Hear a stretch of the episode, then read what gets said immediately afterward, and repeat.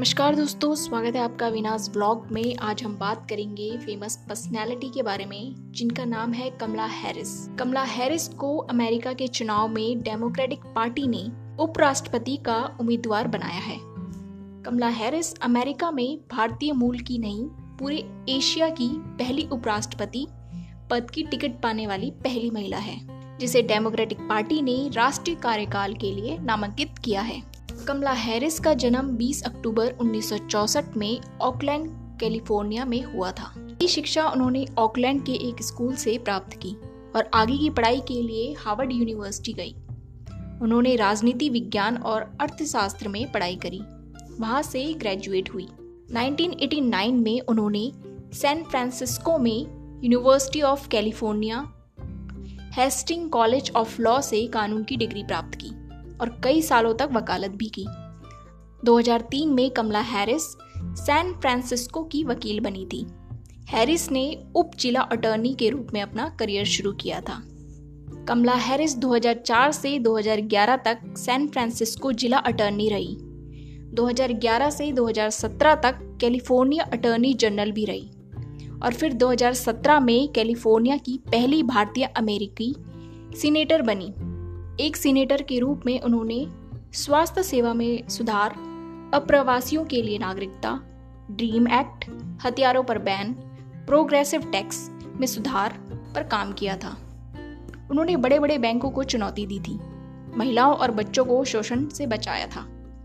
कमला Harris ने 2014 में Douglas Emhoff से शादी कर ली थी। कमला ने अपने इंटरव्यू में अपने बचपन की यादें साझा करते हुए बताया कि उनके नाना पीवी गोपालन भारत की स्वतंत्रता से पहले ब्रिटिश सरकार के लिए स्टेनोग्राफर का काम करते थे। साथ ही भारत में चल रहे स्वतंत्रता संग्राम से भी जुड़े हुए थे, लेकिन खुलकर नहीं जुड़े थे। उनके नाना पीवी गोपालन नौकरी में रहते हुए जो कर सकते थे, करते थे और भारत सरकार के लिए दशकों तक सेवा की थी। कमला हैरिस बताती हैं उनकी सफलता के पीछे भारतीय संस्कारों का ही हाथ है। अमेरिका में रहते हुए चर्च और मंदिर दोनों जगह श्रद्धापूर्वक जाते हुए बड़ी हुई हैं। वह धर्म और जाति के ऊपर उठकर सबके सम्मान की बात करती हैं, जो उन्होंने बचपन में अपनी माँ और नाना से सीखा था। उनकी माँ श्यामला गोपालन भारत में पैदा हुई थी। उनका जन्म तमिलनाडु के चेन्नई शहर में हुआ था।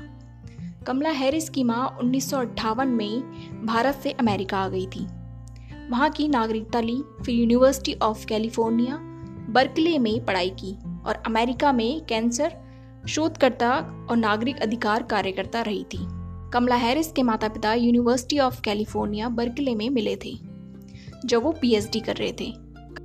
कमला हैरिस के पिता डोनाल्ड हैरिस स्टेनफोर्ड यूनिवर्सिटी में इकोनॉमिक्स के प्रोफेसर थे। जब कमला सात साल की थी, तब उनका डाइवोर्स हो गया था।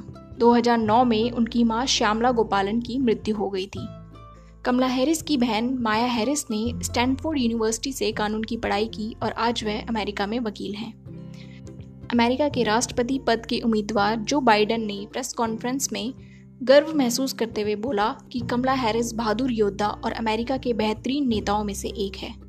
और वहीं अमेरिका के पूर्व राष्ट्रपति ब्राक ओबामा ने कमला हैरिस के बारे में बताया कि वह गलत के सामने कभी न झुकने वाली महिला है।